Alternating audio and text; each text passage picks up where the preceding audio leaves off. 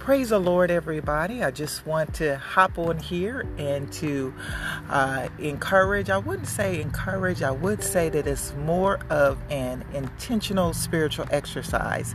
This week, I want you to be intentional about showing the love of God, the agape, unconditional love of God, to someone in a different generation, that of yourself, other than that of yourself.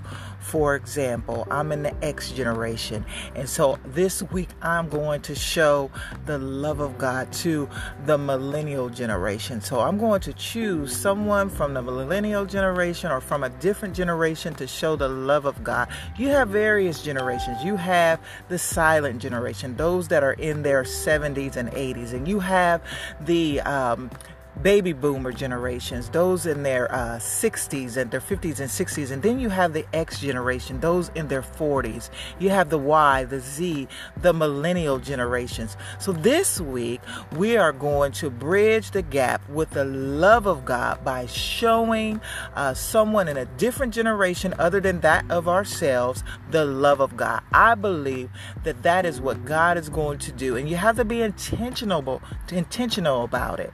Intentional intentional about it. You have to say, purpose in your heart, you know what? I'm going to show the love of God. I'm going to show the love of God to this person.